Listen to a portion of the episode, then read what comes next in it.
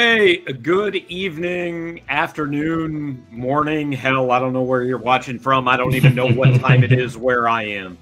Gabe DeArmond and Drew King live with you from Sacramento, California on the PowerMizzou.com live show because it's March and Missouri's in the NCAA tournament.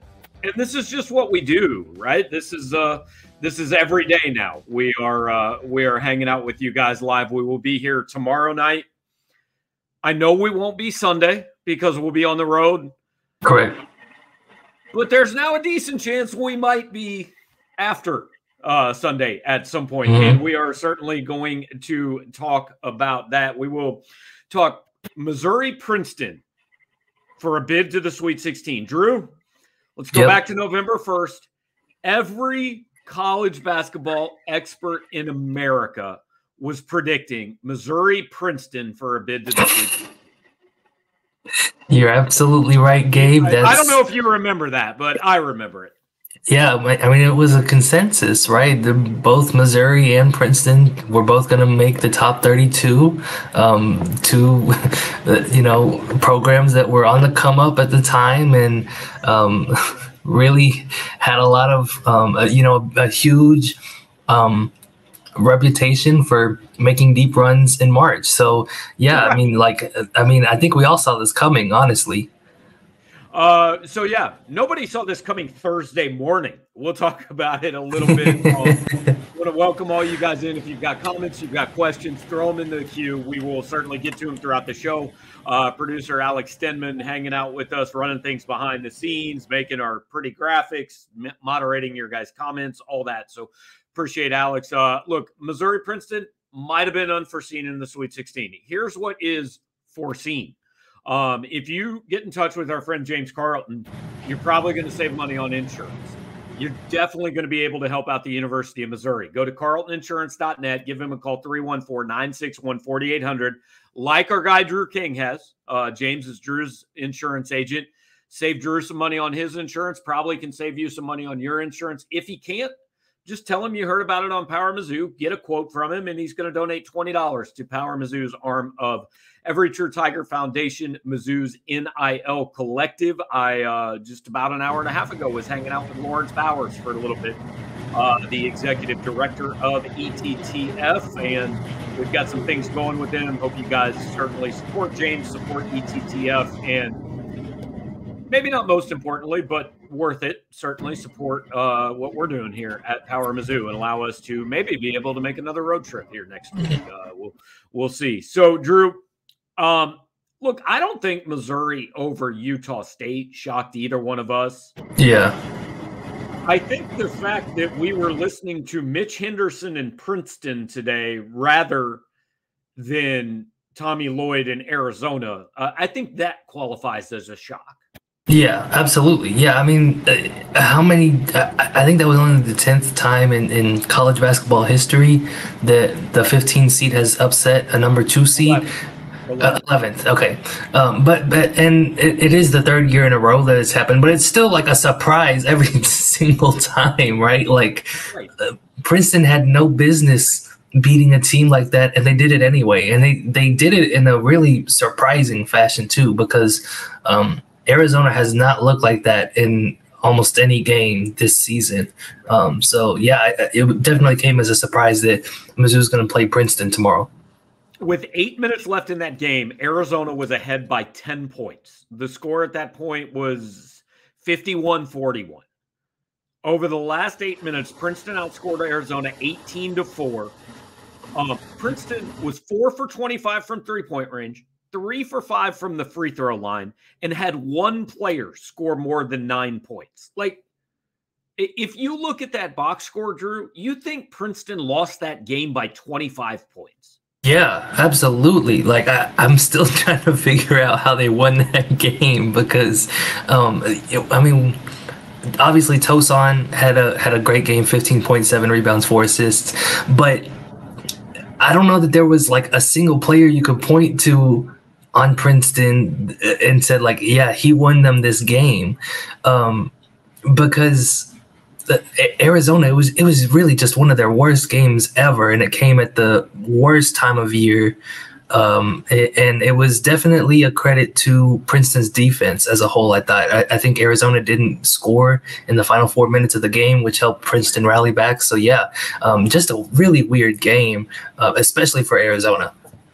So we'll move on to today and tomorrow real quick after this. But that Princeton Arizona game was that more Princeton winning the game or Arizona losing the game, do you think? Because I, I have a definite opinion about this, but I'm curious if, if we agree.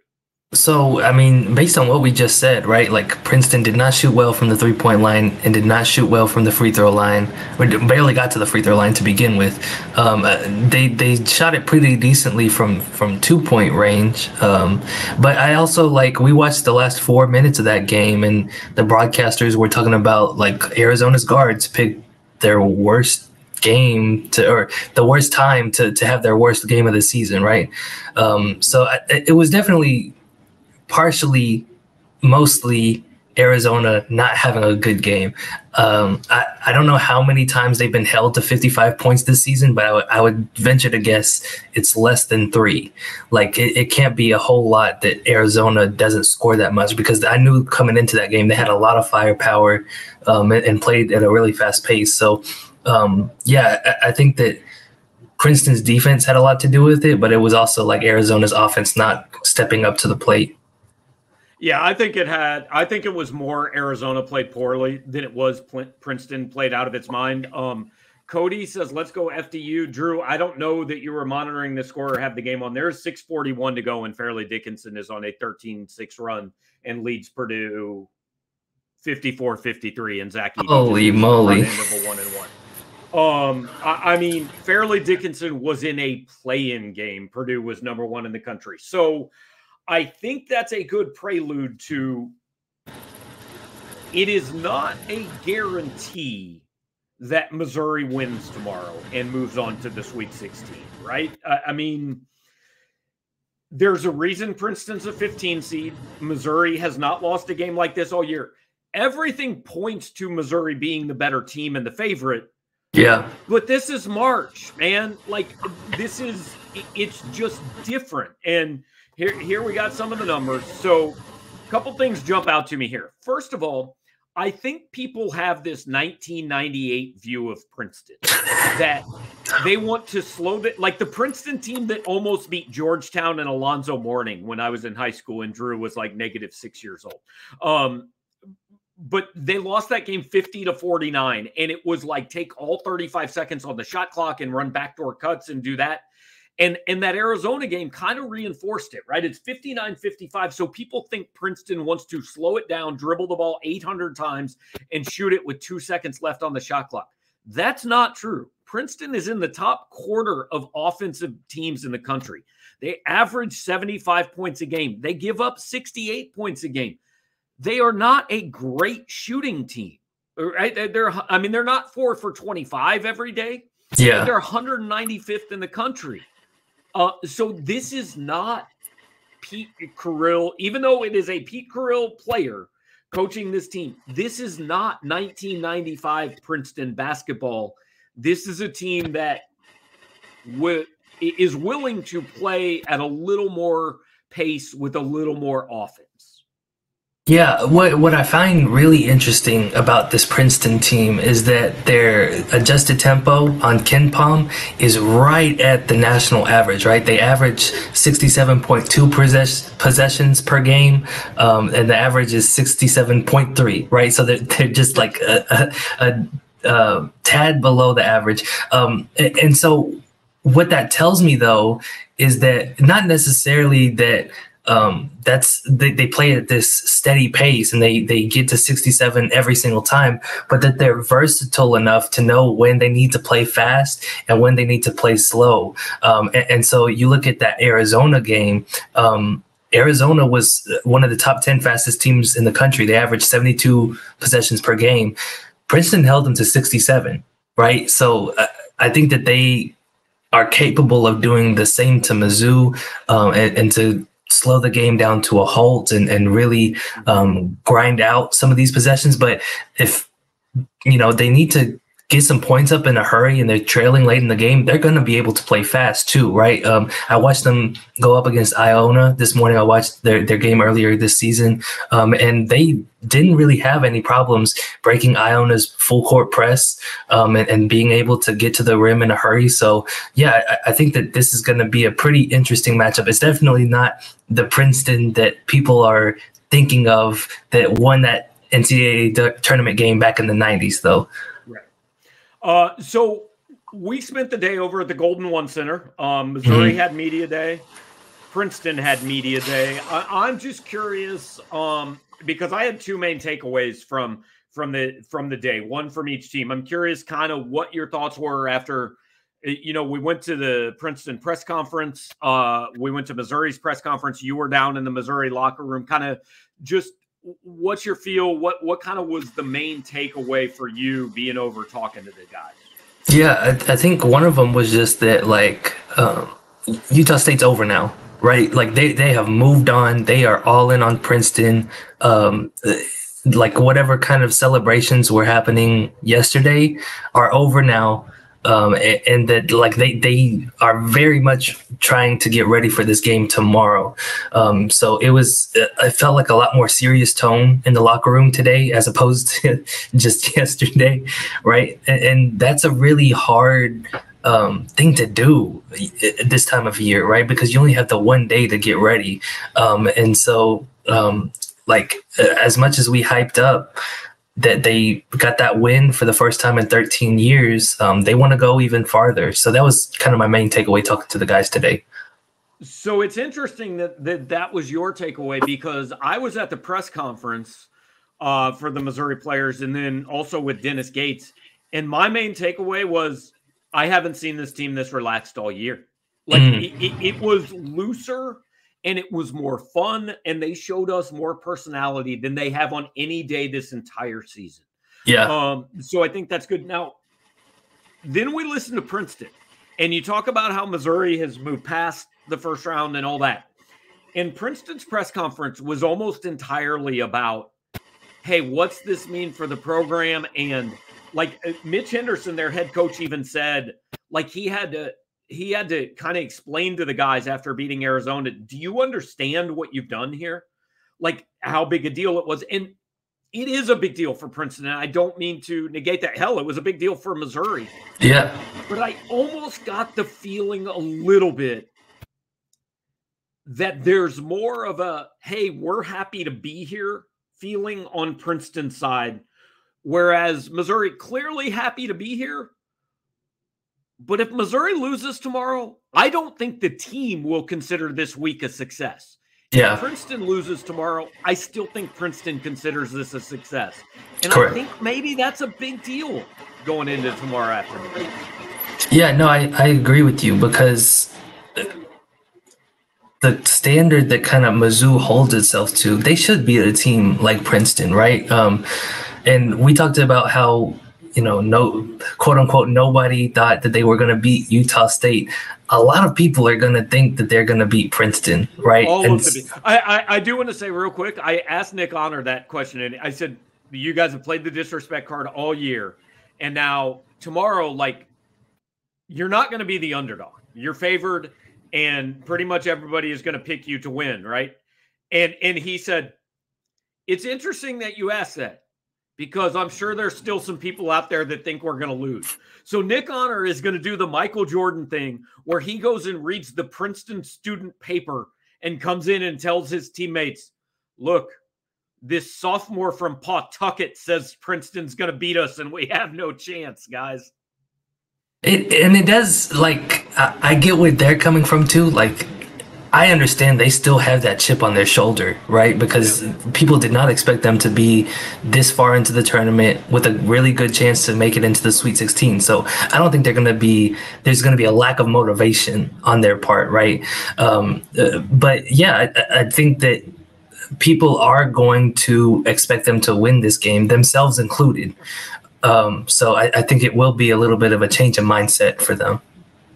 And it's, like I see both sides of this, and I think we talked about it maybe on the live show last, last night. Every day it blends together. I don't know what day it is. I don't know what I've said when. I, it's all the same at this point. But like, look, and Dennis Gates stressed this. If you are in this tournament, you are a good team. If you are in the second round of this tournament, you deserve to be here. Like you've beaten mm-hmm. somebody good. So I, I don't want this to come across as Princeton has no chance to beat Missouri. Princeton beat yeah. Arizona. Arizona's better than Missouri. Princeton could beat Missouri. Uh, you know, it could happen. That said, with eight minutes left to go against Utah State, I, I kind of made the point. Why would you not expect Missouri to win? If, what what you're expecting if Missouri loses this game is that Missouri's going to do something that it has not done all year. If hmm. Missouri loses to Princeton, it will have done something it has not done all year. This is without equivocation, if they lose this game, the worst team they have lost to this season.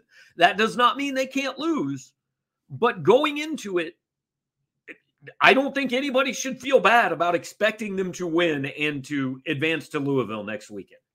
Yeah, I think that's right because you look at what they accomplished coming into the year, right? No bad losses, no quad two through four opponents losses, um, and they also like every mid-major team that they went up against in the non-conference play, Penn included, another Ivy League team. They beat all of them, right? So um, this game is going to put that to the test a little bit because it's a really good non-conference opponent. It's going to be on a neutral floor, which um, you know all the, all of Mizzou's non-conference games were at Mizzou Arena. So um, except it's, Illinois. Well, not Illinois, not um, Illinois. Illinois, Wichita State. Wichita State, actually. Yeah, yeah. So they went three and zero oh with them. That's true. Um, but yeah, no, I, I think that Princeton will could potentially despite all that, still be Mizzou's worst loss of the year because Mizzou hasn't lost to those teams before. Right. Yep, 100%. I want to say, first of all, it's 56 53 Fairleigh Dickinson with 245 to play. Before this show just turns into a play by play of, oh my God, is the 16 going to beat a one? Alex, can you throw up your graphic of the South region so we can take a look at, at what else has gone on? So, yes, uh, the, the South region is set, right? Missouri Princeton on the bottom. In the other semifinal, or not semifinal, in the other first round game in Missouri's kind of quadrant, uh, form held. Creighton and Baylor are through. Top half of the bracket, Alabama, Maryland, San Diego State were all supposed to win. Furman was not. So San Diego State Furman is the first game tomorrow. Uh, Alabama, Maryland is tomorrow. Creighton, Baylor will be Sunday. So three of these teams will be through to the Sweet 16 tomorrow. Uh, top half of the bracket, I think we've got to expect Alabama, San Diego State, right, Drew? I would agree with that. Yes. Um, I think Alabama is going to win the whole thing. That's who I have in my bracket. Um, Me too. And and then um, you know San Diego State kind of in a similar position to Missouri, where you have a Furman team that uh, you know, pulled off a really big upset, and so um, I, I think that they're hoping to come out with a win in that one too. So the other one is Creighton and Baylor. Um, you and I have talked. Mm-hmm. I think Missouri. Now, look, obviously Missouri has to take care of business first. I think Missouri fans should want Baylor to win that game. I think Missouri has a better matchup with Baylor than it has with Creighton. And I know we're looking ahead, and don't get pissed off. It does not matter what Drew and I talk about on this show. We're just saying if they get through, I think Missouri should cheer for Baylor on Sunday. And and the reason that we agreed on that was because we think Creighton is is pretty heavily underseeded as a six seed, right? Um, I, I, think that they have probably one of the most well put together starting fives when they're healthy, and they just haven't been healthy all year long. Right now they are though, and, and they looked pretty good in their game today. So um, I, I don't necessarily think that Missouri matches up very well with them. Yeah. That's kind of why I think the Baylor draw would be better for the Tigers. And and I think it because Creighton has Ryan Kalkbrenner. He's a seven footer who was not offered early on by Missouri, who is from the state of Missouri, who may have a little point to prove to Missouri, even though it wasn't Dennis Gates. And Missouri don't have anybody that can defend that guy. Baylor will run with Missouri. They will shoot threes with Missouri, and they do not particularly care to play defense. Um, Missouri could win that game 93 to 91. Creighton would be a different style of basketball game. Um, yes. So, and look again, we are looking too far ahead. Missouri has Princeton at three ten local time, five ten your time tomorrow. We all understand this, um, but this is the beauty of this tournament and what we what we can talk about and all that. Um, so it, look, this is it's St. Patrick's Day. It's Friday night. Uh, the the crowd is a little lighter. Fully expected that. So we're not going to do a long extended show here. But but Drew, let's just kind of finish this up with. Give me give me a couple of things you're looking for for tomorrow. Like first off, Missouri needs to do what to win this game? What I think that they would need to kind of do a similar job as they did against Utah State, limiting kind of the number of threes that Princeton knocks down doing a similar job that Arizona did against Princeton, holding them to four of 25 and three of five at the free throw line. Um, Princeton, you know, they're not like a great shooting team, but they shoot a lot, right? 40.7% of their field goal attempts come from beyond the arc, according to KenPom. Um, so this is going to be another team that tries to keep pace with Missouri by shooting from outside. Um, I, I, think Mizzou has to go into this with a pretty similar game plan of of limiting those outside looks and, and trying to force Princeton to go inside to beat them. Um, and then number two, uh, Princeton's guy Tosan Uoma. That's how you pronounce the last name. I learned today. Um, oh, good. I was not even going to try. uh, Tosan Uoma. Um, he's a essentially a six eight point guard, Gabe. Right, he has a really good handle, can see over the top of the defense. Um, averages four point eight assists per game, despite being six eight and and playing at the power forward spot. So um, he's a guy that I, I, think could be a little bit of a matchup problem for Mizzou, just because he's a fast enough to keep up with Kobe Brown, and he's tall enough to kind of overpower Noah Carter. So um, Mizzou's got to figure something out to slow him down. Yeah, uh 58-56, Fairleigh Dickinson with 123 left. Purdue just scored its first point in more than five minutes. Oh, uh. I'm doing this mostly for Drew because I assume most of the people on the show are watching it.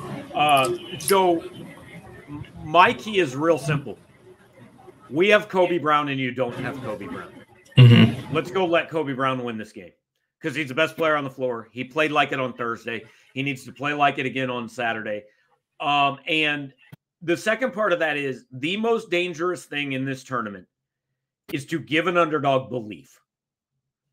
Don't let them be close with four minutes to, go. We're seeing it with Fairleigh Dickinson. Purdue trailed by one at halftime. They never really stretched it out, right? They never got it. If you get an underdog down 10 points in the first half or early in the second half, a lot of times that underdog will understand, holy Lord, Fairleigh Dickinson just hit a three and is up five with a minute. Yeah. Uh, so if you give that underdog belief, it becomes with every minute, it becomes more and more and more dangerous. You don't have to end the game in the first half, but like at the under 12 timeout in the second half, I remember distinctly sitting at Missouri Norfolk State and telling Donnie Proctor, who was sitting next to me with nine minutes to go, Missouri's going to lose this game. Because every time they punched, Norfolk State punched back. You've got to end the underdog's hopes early. So Uh, that's it for me. So give me give me your Missouri X factor. Like, okay, we know Kobe is is the guy, right? We know D'Moi Hodge yeah. probably is is the guy, but but what's the X factor here for Missouri? The X factor here is going to be turnover margin again, right? Um, Princeton does not give the ball up a lot. They only give uh, turn the ball over 16.9 percent of possessions, um, and that was something that Utah State did really well too. Was was to take care of the ball. Um, so Mizzou it needs to be able to get those extra possessions because they're not going to get a whole lot of offensive rebounds. Princeton's really good on the defensive glass.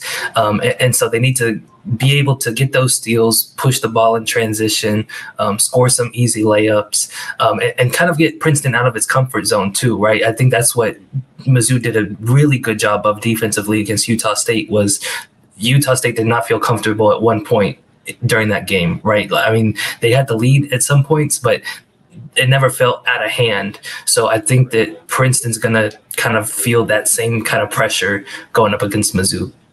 So I'm going to give you two things. Who guards Tosan for Missouri? Um, I don't think it can be Kobe Brown. You cannot risk that foul trouble for Kobe Brown. Personally, I might go with Dre Gholston. I know he's given up 30 okay. inches to the guy. Uh, I don't trust it to be Mo Diarra. I would do. I would go with Aidan Shaw some. Um, I think Tosan presents maybe an athletic challenge for for Noah Carter. I would go with Dre Gholston if it was me. Um, the second key is, and it's not so much for tomorrow. It's for if Missouri is still playing after that. At some point in this tournament, either Nick Honor or Sean East has to give Missouri something. It has to, and I'm talking before the last minute and a half of the game. One of them has to. Doesn't have to be both. Has to be one. Don't care which one. To feel like you're going to get that next week, if you're playing next week, I would like to see it tomorrow. So uh, that's that's where I stand. So, all right, uh, Drew, final thoughts, man. Uh, game at game tomorrow afternoon. We'll be live again afterwards. But anything final you want to leave the people with? Um, just that we got more stuff coming out, so be on the lookout. PowerMizzou.com. Um, I'll have a story tonight. I'll have a story in the morning. Um, so yeah, be just be ready for all of that. So yeah, guys, uh, I mean, we really have been working, uh, you know, pretty hard out here, and, and appreciate all you guys showing up here and all your guys' nice comments on, on the message board and all that. And I know you guys are appreciative of, of what we've done, so I just want to make sure you don't miss any of it.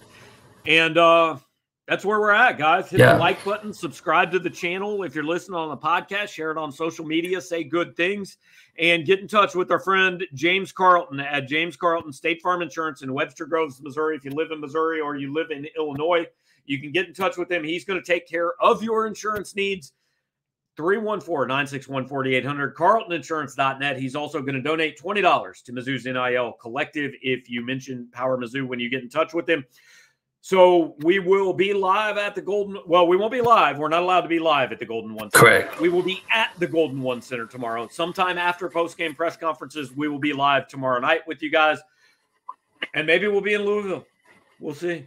Appreciate we'll see. Uh, Gabe, should I close out the show by turning on the microwave or or no? Yeah, go make yourself some popcorn, Drew, and watch the last forty-five seconds of Purdue Fairleigh Dickinson. I got you. All right, we'll see y'all later.